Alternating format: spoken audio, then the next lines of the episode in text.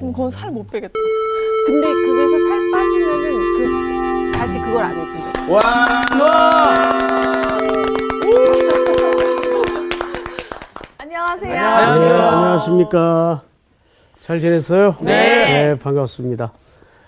아, 뭐 표정들이 유난히 좋습니다. 목사님이 더 이렇게 유난히 더 이렇게 환해지신 어, 것 같아요. 네. 네. 표정 안 좋으신 분 한 분 계신데 살 많이 빠지시고 표정이 네. 안 좋으세요. 한 사람만 빼고 표정들이 네. 다 좋아요. 한 사람만 빼고. 어, 근데 오늘 복습 누군지 알겠어. 네. 우리 상훈 학생. 네. 복습으로 시작합시다. 어, 지난 시간에는 바리새인과 헤로파가 나옵니다. 음. 바리새인은 여러분도 아시다시피 근본주의자들이었고 음. 헤로파는 유대인을 위하는 것 같지만 사실은 정치적으로 이용하는 그런 파들이죠. 음. 이 두 파가 공공의 적, 원래 앙숙인데 음. 공공의 적 예수님을 올매에 빠뜨리게 하기 위해서 네.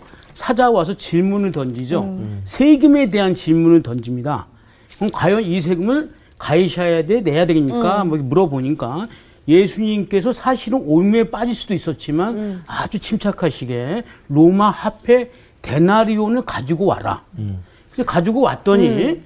데나리온이 원래 한쪽 면은 가이사야의 얼굴이 그려져 있고 음. 한쪽은 가이샤는 주님이시다 이런 글귀가 써 있거든요. 음. 그래서 예수님께서 그 화폐에 있는 형상과 글귀가 누구의 것이냐 음. 이렇게 얘기를 하니까 가이사의, 가이샤의 것입니다, 것입니다. 음. 이렇게 얘기를 하죠. 그렇죠? 네. 그러면 예수님께서 음, 가이샤의 것은 가이샤에게 어. 그러나 그러나가 빠져 있습니다. 음, 네. 여기에. 그러나 하나님의 것은 하나님께 바쳐라 음. 이렇게 얘기를 합니다. 근데 바치라는 의미가 사실은 되돌려 놓다라는 의미거든요. 음. 그러면서 다시 창세기로 들어가요. 창세기로. 네. 음. 창세기 일 장 이십칠 절에 보면 하나님의 형상대로 인간을 지으셨다는 음. 말이 나옵니다. 그래서 그 형상을 얘기를 하시면서 사실 그 아담의 후예들이 죄를 짓고 나서 에덴의 동쪽으로 이동을 했잖아요. 그런데 네. 모세를 다시 세우시면서 그 다시 서쪽으로 음. 가게 하시거든요. 네. 이건 뭘 의미하냐면 죄로부터 시작해서 멀어졌던 그 하나님과의 관계를 다시 하나님의 관계로 음. 되돌아 놓는 음. 그런 아주 중요한 있구나. 그런 내용이죠. 음. 네. 그러면서 저의 그 맨 마지막에 저를 굉장히 아주 쇼킹하게 했던 오. 그 글귀가 아직도 저는 오. 잊혀지지 않는데 거룩은 우리의 신분이다. 오. 이런 얘기를 하셨어요. 근데 맞아. 그 말귀가 저는 굉장히 우리 크리스찬들이 많이 그 듣고 그 말귀를 그 굉장히 묵상하면서 정말로 우리의 신분을 다시 생각해 봐야 되지 않나. 그 말귀는 누구의 것입니까? 하나님의 것이죠. 음. 네. 그래서 여기까지. 네. 네. 네. 네. 오, 좋았어요. 어, 되게 악이 정리되지만 너무 좋은 거. 자, 어, 세금 질문으로 지난주 본문이 시작이 됐죠. 음. 예, 누구의 것입니까? 음. 근데 예수님은 그것을 받아서 형상의 문제로 바꿨어요. 네, 네. 여기서 말하는 형상이라는 것은 잃어버린 하나님의 형상. 네. 우리 누구의 형상이에요? 하나님의, 하나님의 형상. 그러니까 하나님의 형상들은 하나님의 것으로 회복이 돼야 되고 음. 가이사의 것은 가이사에게로 주라 그 말이에요. 음.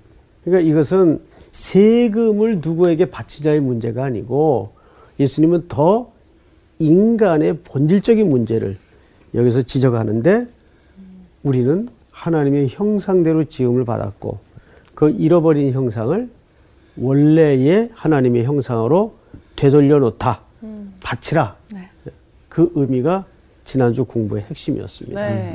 그리고 마지막에 그 쇼크를 받았다는 그 문구는 네. 정말 쇼크를 받은 것 같아요. 네. 네. 어, 거룩이라는 것은 우리의 목표, 아, 목표. 또는 목적이 돼서는 안 되고 네. 이건 이미 우리의 신분, 음. 정체성이라는 거죠. 네. 그래서 거룩은 관계 문제라고 음. 말씀을 드렸었죠. 음. 네. 잘하셨어요. 예. 오늘 수업 마가복음 사십삼 강 산자의 주님. 성경을 좀 보십시다. 네, 네. 어, 십팔 절서부터 이십칠 절까지 자, 우리 광우 학생부터 한번 쭉 읽어보실까요? 아, 네. 부활이 없다 하는 사두개인들이 예수께 와서 물어 이르되 선생님이여 모세가 우리에게 써주기를 어떤 사람의 형이 자식이 없어 아내를 두고 죽으면 그 동생이 그 아내를 취하여 형을 위하여 상속자를 세울지니라 하였나이다. 칠 형제가 있었는데 마지가 아내를 취하였다가 상속자가 없이 죽고 둘째도 그 여자를 취하였다가 상속자가 없이 죽고 셋째도 그렇게 하여 일곱이 다 상속자가 없었고 최후의 여자도 죽었나이다. 일곱 사람이 다 그를 아내로 취하였으니 부활 때 곧 그들이 살아날 때에 그 중에 누구의 아내가 되리이까? 예수께서 이르시되 너희가 성경도 하나님의 능력도 알지 못함으로 오해함이 아니냐. 사람이 죽은 자 가운데서 살아날 때에는 장가도 아니가고 시집도 아니가고 하늘에 있는 천사들과 같으니라.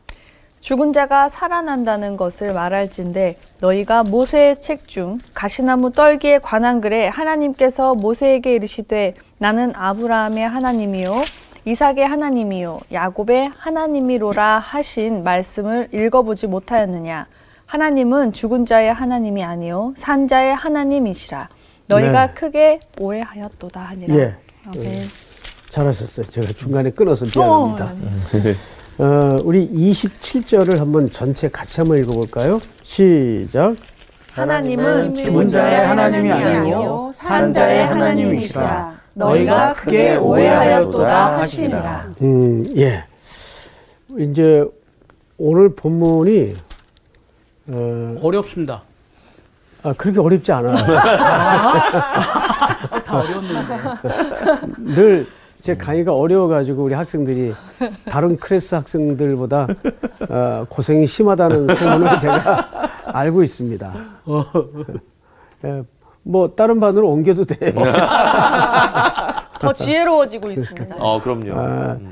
자, 이게 이제 마가복음 어, 십이 장 십팔 절서부터 이십칠 절까지죠. 네. 네. 이 아홉 절에 관한 내용은 어, 어렵진 않은데 굉장히 중요합니다. 음. 어. 아, 선생님은 뭐 맨날 중요하다 그러더라. 그렇죠, 네. 그렇죠. 성경이 맨날 중요하죠. 그렇죠, 그렇죠. 예. 그런데 네. 여러분 이렇게 우리 수희 학생한테 한번 물어봅시다. 늘 저한테 엉뚱한 질문 잘하니까 이제 내가 좀 어, 역으로 네. 이렇게 척 읽어보니까 이렇게 탁 하나 단어를 떠올리라면 뭐에 관한 내용 같아요? 이거요? 음. 부활, 부활. 아니 이제 죽음. 죽음? 죽음? 네. 음, 또 우리 광우 학생 부활? 네. 또 우리 상훈 학생은? 죽음과 부활. 우리 향기 학생은? 어, 하나가 딱 떠오른다면은. 네, 다, 단어 한마디로. 아내. 어? 아내. 아내. 아내. 아내. 어, 나는. 일곱 남편을 둔 아내. 대답을. 충격적이었어. 어, 지금 대답을 안 해. 그런다는 어, 줄 알았어. 대더나 그랬지 또. 어, 이제 보통 이 본문을 부활 논쟁이라 그러죠. 네. 음. 부활 논쟁. 어, 근데 이 주제가 사실 아니에요. 음. 음.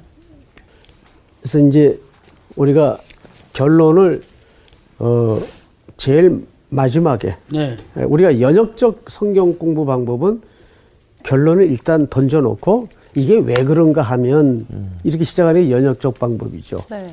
근데 귀납적 방법은 결론이 저 끝에 가서 나와요. 음. 이렇게 이렇게 논리적으로 들어가다가 그래서, 그래서? 이거다. 이 본문은 이것을 얘기하는 것이다. 음. 자, 그러면 한번 성경을 좀 보십시다. 부활이 없다는 누구죠? 사두개인. 네, 사두개인들이에요. 이 당시엔 크게 어, 사두개인들과 바리새인들 음.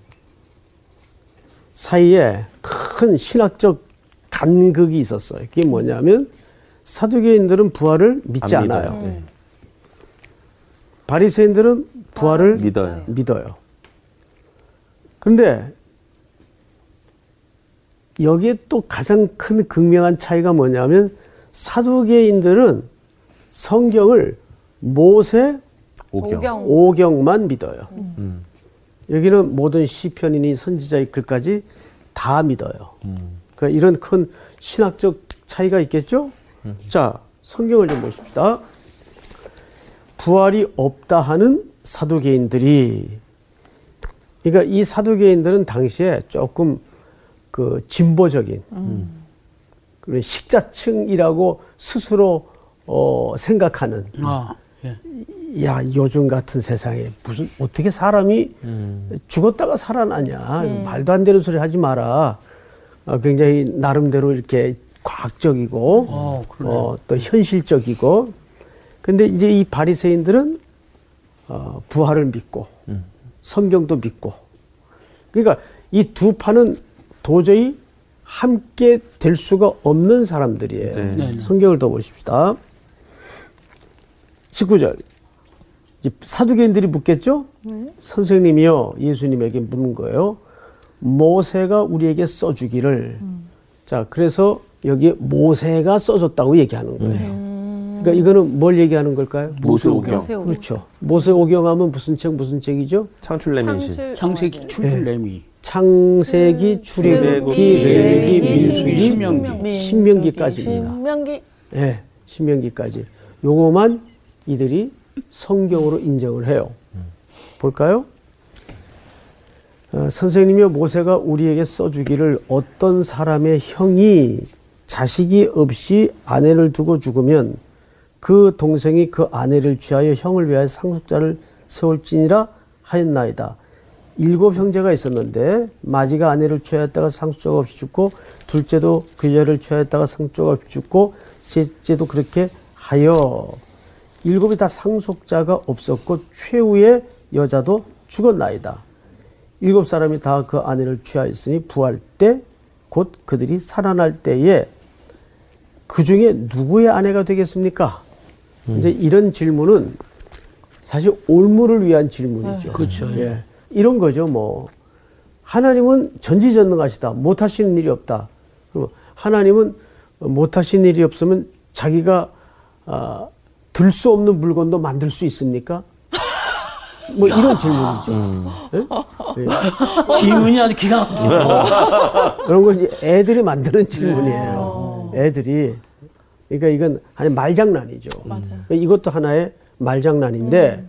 말장난으로만 치부하기에는 이 질문 속에 깊은 의미가 있다. 의미가 있는 게 아니라 오해가 있다. 오해가 음. 있다. 네, 오해가.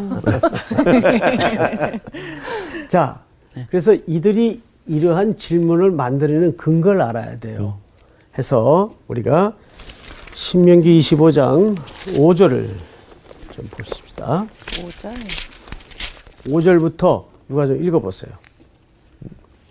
형제들이 함께 사는데 그중 하나가 죽고 아들이 없거든 그 죽은 자의 아내는 나가서 타인에게 시집가지 말 것이요 그의 남편의 형제가 그에게로 들어가서 그를 맞이하여 아내로 삼아 그의 남편의 형제된 의무를 그에게 다 행할 것이요 그 여인의 낳은 첫 아들이 그 죽은 형제의 이름을 잊게 하여 그 이름이 이스라엘 중에서 끊어지지 않게 할 것이니라.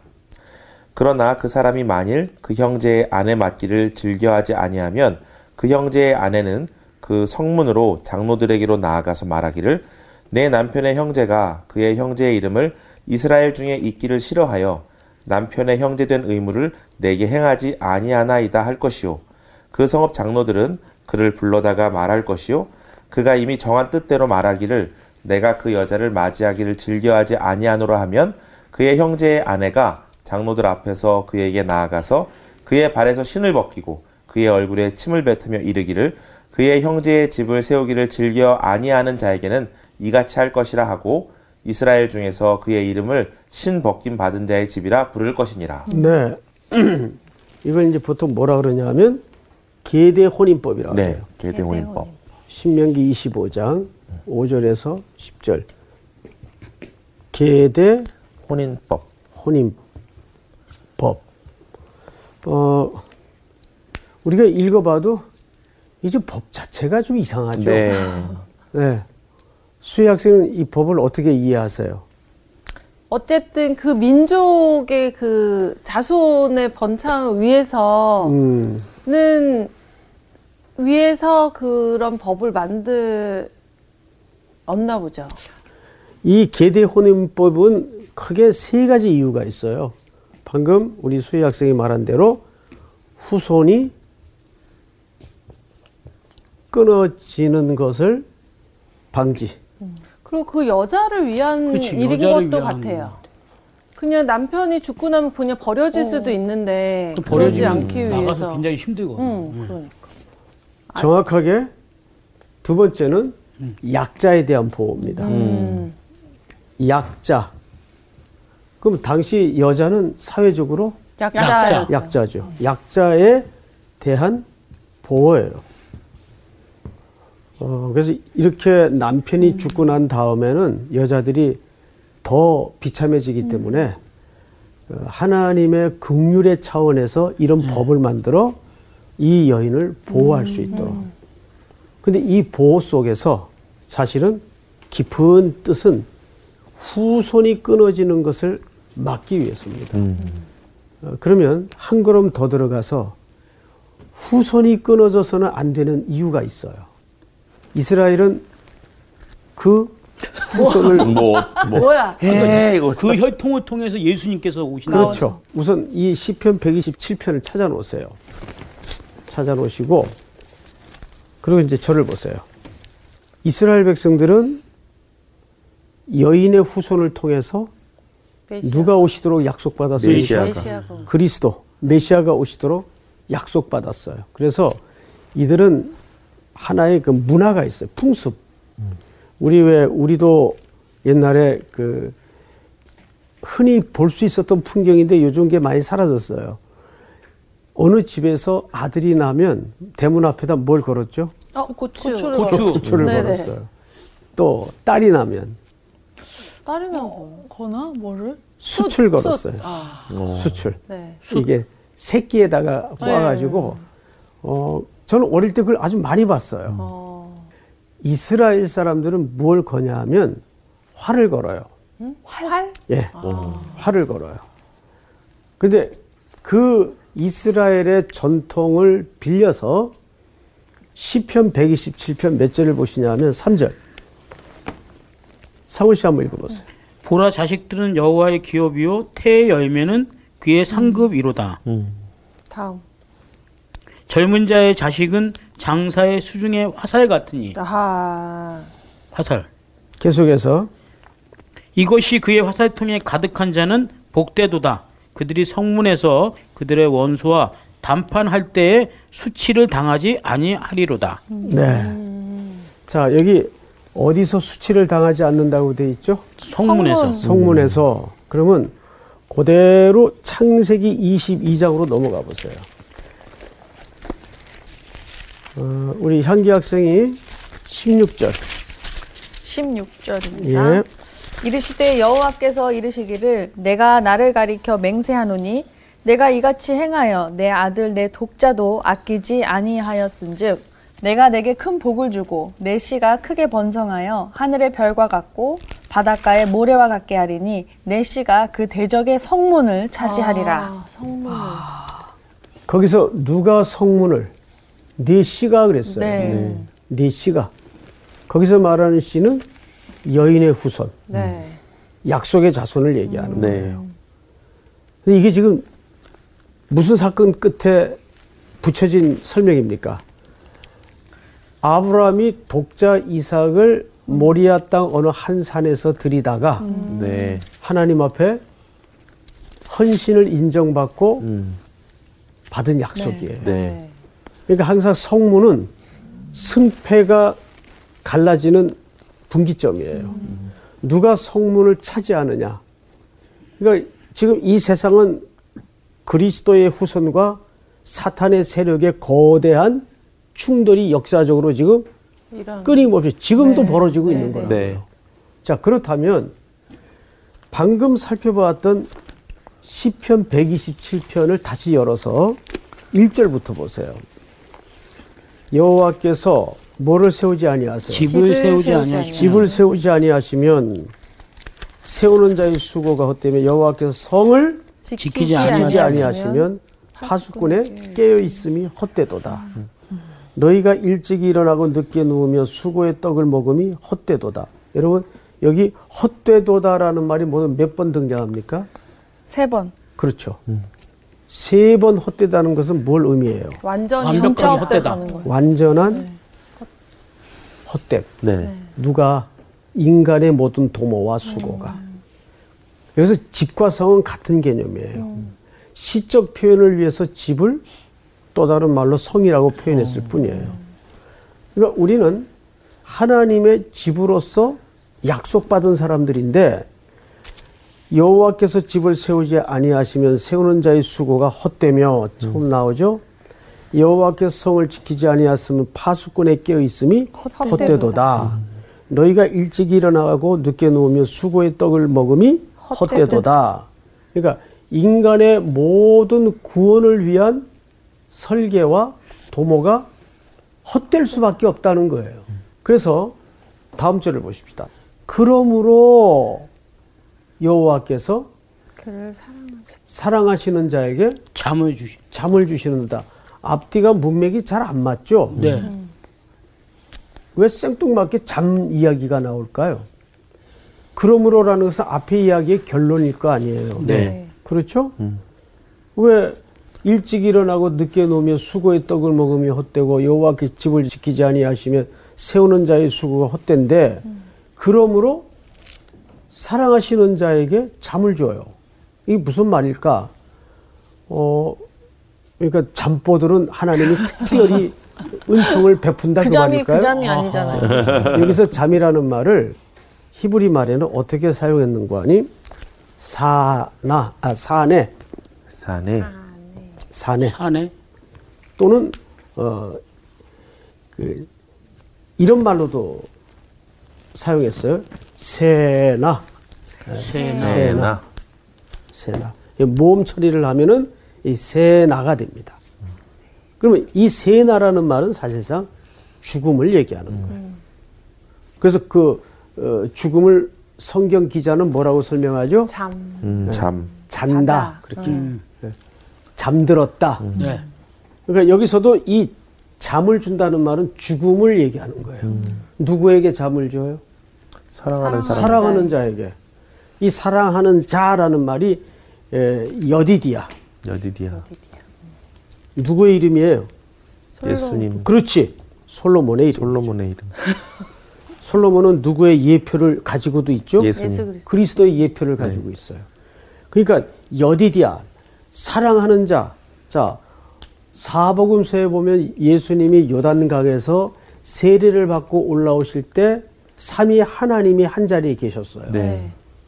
성령이 비둘기같이 임하고 음. 위에서 하늘 아버지의 음성이 음성, 있고 네. 강에서는 예수님이 음. 성자 예수님이 세례를 받고 올라오죠. 그때 하늘에서 들렸던 음성이 뭐예요? 네, 사랑하는 자. 그렇죠. 음. 이는 내 음, 사랑하는 자요. 아들이요. 음. 사랑하는 자. 그러니까 저 잠은 누구에게 주시는 거예요? 예수님께. 우리를 세우시기 위해서 그리스도께서 죽어야 된다는 얘기예요. 음. 뭔 소린지 알겠어요? 네. 네. 세나 음. 그리스도께서 죽어야 된다는 얘기예요. 음.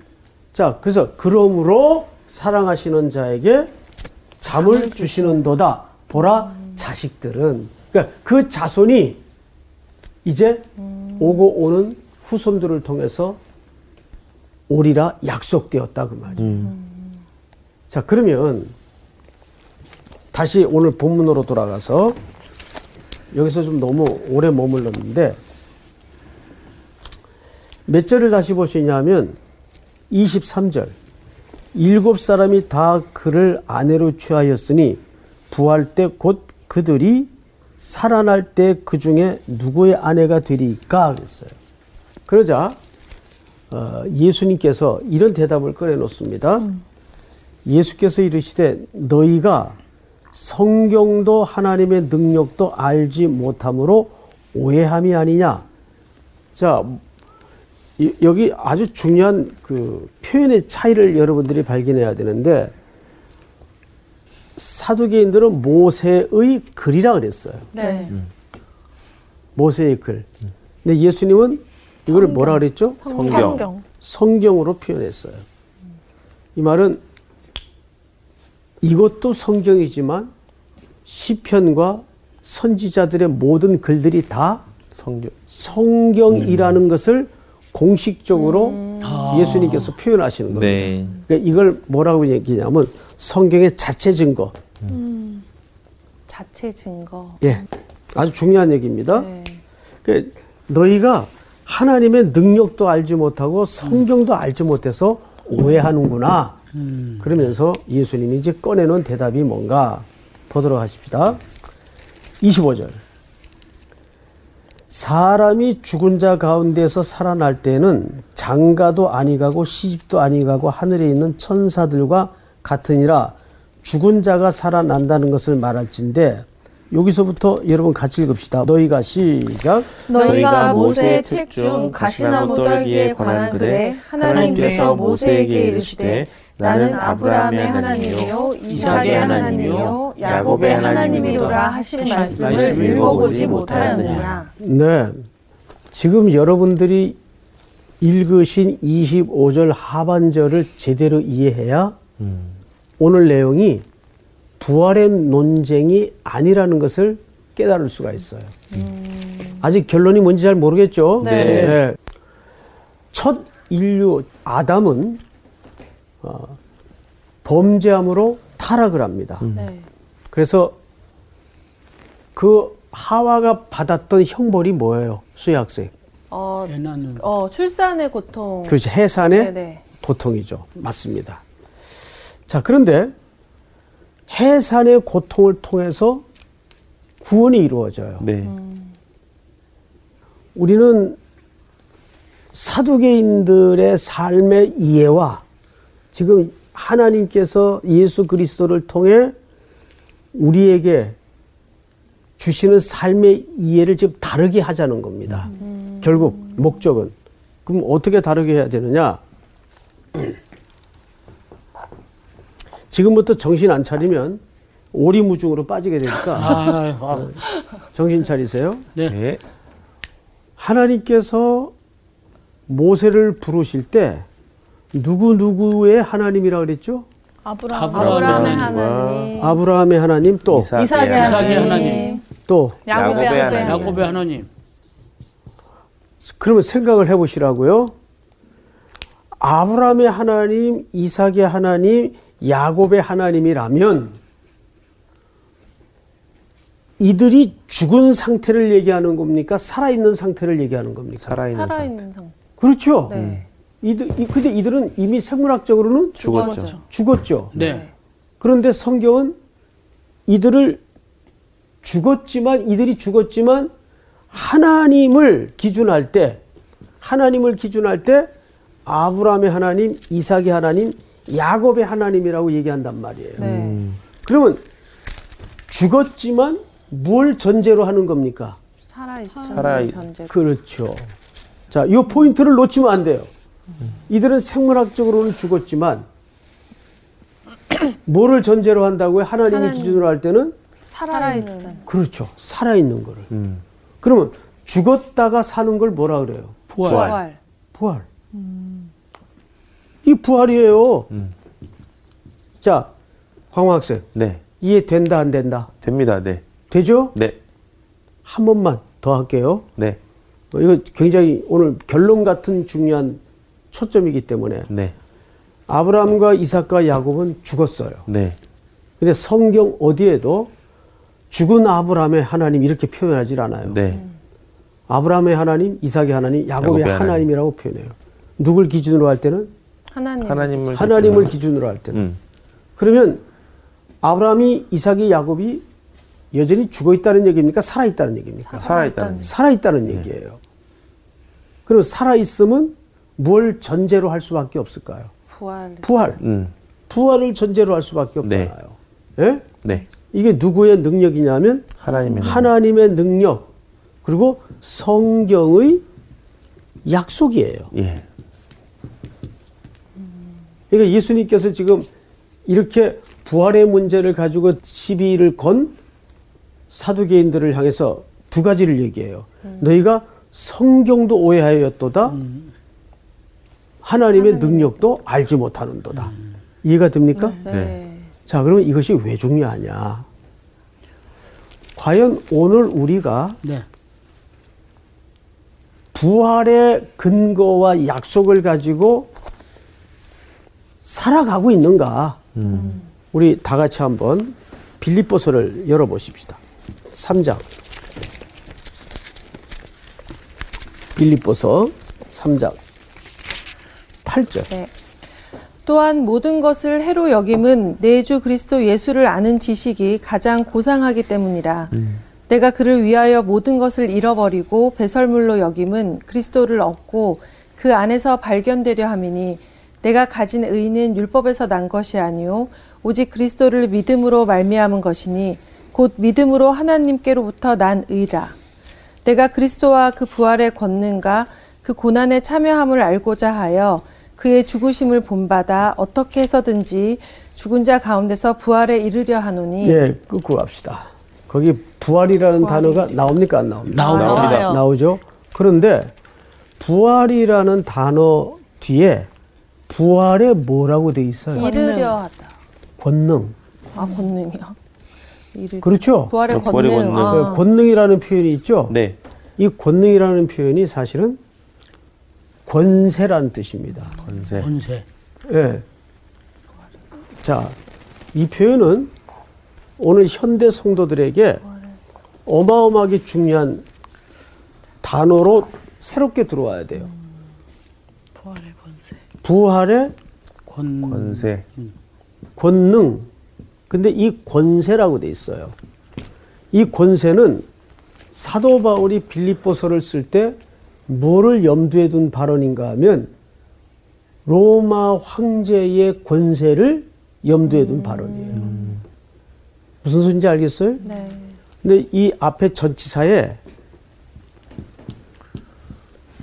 에크라는 전치사가 붙어 있어요. 근데 이 에크라는 단어가 붙어 있으면 두 가지 해석이 다 가능해. 눕다, 일어나다. 음. 아, 반대되는. 오, 완전 반대 개념 같아요. 완전히 반대. 어. 그렇죠. 근데 이거를 종합해 보면 이런 뜻입니다. 다 누워 있는데 어. 혼자 일어나. 눈에 띄죠. 눈에 아. 띄다. 네. 아. 자, 이게 무슨 얘기냐면 이 권세라는 말은 로마 황제의 보좌로부터 세 가지가 나오죠. 네. 통치, 영광, 심판. 음. 이게 그 세상의 질서였어요, 당시. 네, 네. 그런데 사도 바울이 그 단어를 염두에 두고 이 권능, 권세라는 단어를 씀으로써 아니다. 음. 로마 황제의 보좌로부터 통치가 시작이 되고 심판이 이루어지며 음. 모든 영광이 돌아가는 게 아니다. 음. 진정한 보좌의 영광은, 그 권력은 부활의 권력이다. 음. 이게 권세라는 말도 되고 권력이라는 말도 돼요. 음. 권력. 네. 우리는 조그만 완장 하나 찾아도 얼마나 세도를 부립니다. 그렇죠? 네. 예. 정말 그래요. 네. 세상이. 그런데 제가 그 우리 청년들 예배 마치고 항상 그 사용하는 표현 중에 하나가 뭐냐 하면 저 문을 나서면 음. 예배당 본당 문을 얘기하겠죠? 네. 저 문을 나서면 여러분들은 구경거리가 될 겁니다. 그래요. 음. 어떻게 하면? 하나님의 말씀을 그대로 우직하게 붙들고 살라고 노력을 하면 음. 우리는 구경거리가 될 수밖에 없습니다. 눈에 띄니까. 눈에 띄니까. 근데 그 말을 사실 누가 했죠? 음. 사도 바울이 사도 했어요. 바울이. 음. 세상 미말의 우리를 음. 구경거리로 두었다. 네, 네. 왜? 예수 이름 때문에 음. 굶고 매맞고 바보같이 사니까 그렇죠. 눈에 띄어요 안 띄어요? 띄어요. 그렇죠. 눈에 띄어요. 근데 우리는 그게 부끄러워서 숨져 자꾸 음. 예? 세상 어, 색깔에 파묻히기를 원하고 음. 눈에 띄는 거를 불편해하죠. 음. 또 모진 소리 들을 수 있으니까. 네. 그런데 부활의 권력, 권능, 권세 다 같은 얘기예요. 음. 우리가 정말 그렇게 마음가짐을 가지고 살고 있는가? 음. 왜? 하나님은 산자의 하나님이에요. 네. 산자의 하나님. 음. 아브라함이 죽은 게 아니라고요. 이삭이 죽은 게 아니라고요. 음. 이들은 생물학적으로는 이미 역사의 무대 뒤로 사라졌지만 성경의 끊임없는 일관된 증인은 산자들의 하나님으로 음. 설명하고 있어요. 네. 그렇다면 우리가 그 약속을 받았을지인데 우리의 삶이 음. 이 땅의 죽음 앞에 내몰리고 직면할 때 두려워해야 될 이유가 있을까요? 없을까요? 없죠. 두려워해야 될 이유가 없어요. 네. 지금 코로나가 일 년 넘게 이렇게 음. 득세를 하는 것 같지만 여러분 코로나라는 말이 무슨 뜻인지 알죠? 예? 코로나. 이 왕가이라는 뜻이에요. 음. 코로나가. 근데 온 세계가 그 질병 앞에 음. 맥을 못 추고 꼼짝을 못 하고 네. 있어요. 이럴 때 가장 우리 속에 두드러져야 될 게 뭐냐면 과연 예수를 믿고 사는 힘이 뭔가 음. 그게 드러나야 되는데 음. 똑같이 위축되고 겁먹고 움츠러들고 해서는 되겠는가 음. 정말 곰곰이 생각해 보면 어, 우리가 세상에 나는 냄새마다 킁킁거리고 반응하고 짜증내고 그러면 맞아요. 이 길을 못 가겠죠. 네. 너무 예민해도 안 돼. 네. 맞아요. 그러니까 예수 믿는 분들은 좀 마음에 그런 궁극적인 소망에 대한 여유가 있어야 돼요. 네. 그거를 주는 힘이 뭐예요? 부활. 그 부활을 오늘날 땡겨서 살 수가 있는가? 네. 우리가. 네. 그러니까 여러분들이 결국 죽어도 살겠고 음. 그 약속을 받은 자들이란 말이에요. 네. 그러니까 오늘 이 말씀의 음, 네. 결론은 뭐냐면 부활이 있냐 없냐가 음. 논쟁의 주제가 아니에요. 음. 예수님은 그 부활의 시비를 거는 논쟁을 통해서 하나님은 어떤 분인가? 음. 음. 산자의 하나님. 산자의 하나님이라는 네. 거죠. 장광호가 살아있어요. 음. 조수희가 살아있고 음. 김상훈이 살아있고 우리 향기씨가 살아있어요. 산자의 하나님이란 말이에요. 음. 네. 여러분 그 약속으로 음. 또 남은 우리 앞의 길을 묵묵히 걸어갈 수 있는 모두가 되었으면 참 좋겠습니다. 네, 감사합니다. 오늘 여기까지. 난 오늘 말씀 보면서 그 얼마 전에 읽었던 책 중에 그 천정호 판사님이 셋이 새로운 책이 있는데 아. 거기에 그 메인 타이틀로 들어갔던 그 내용이 뭐였냐면 이 땅의 진정한 정의는 하나님의 선으로 온전해진다. 뭐 이런 음, 얘기였어. 그러니까 맞아요. 오직 부활 신앙으로 사는 게 답이다라고 생각을 하게 되는 것 같아요. 음, 우리가 부활의 약속을 붙잡고 살면은 막 그 어떤 세상의 기준에 의해서 내가 사는 인생에 대해서 막 세상에 사는 거에 너무 막 집착하지 않을 수 있을 것 같은 맞아. 생각이 들었어. 음. 오히려 막 되게 크게 느껴졌던 게 어. 오히려 그치 이건 지나가는 지나가는 길의 하나잖아. 맞아. 그러니까 막 세상적인 거에 집착하거나 욕심을 부리거나 음. 이렇게 하는 순간 내가 부활의 소망이 있는 것인가를 조금 다시 생각해 봐야 되겠다 이런 음. 생각이 맞아.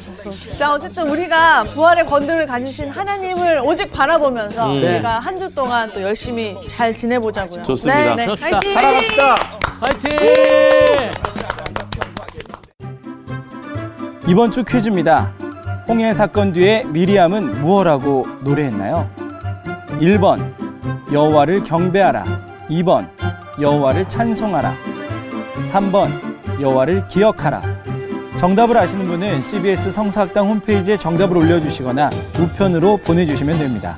선정되신 분들에게는 대한성서공회에서 발간한 성경, 성경 통독을 위한 최고의 자습서 성경 이 점 영, 세상을 바꾸는 복음 매거진 크리스채너티 투데이 일 년 정기 구독권, 성서학당 선생님들의 저서 중 하나를 드립니다.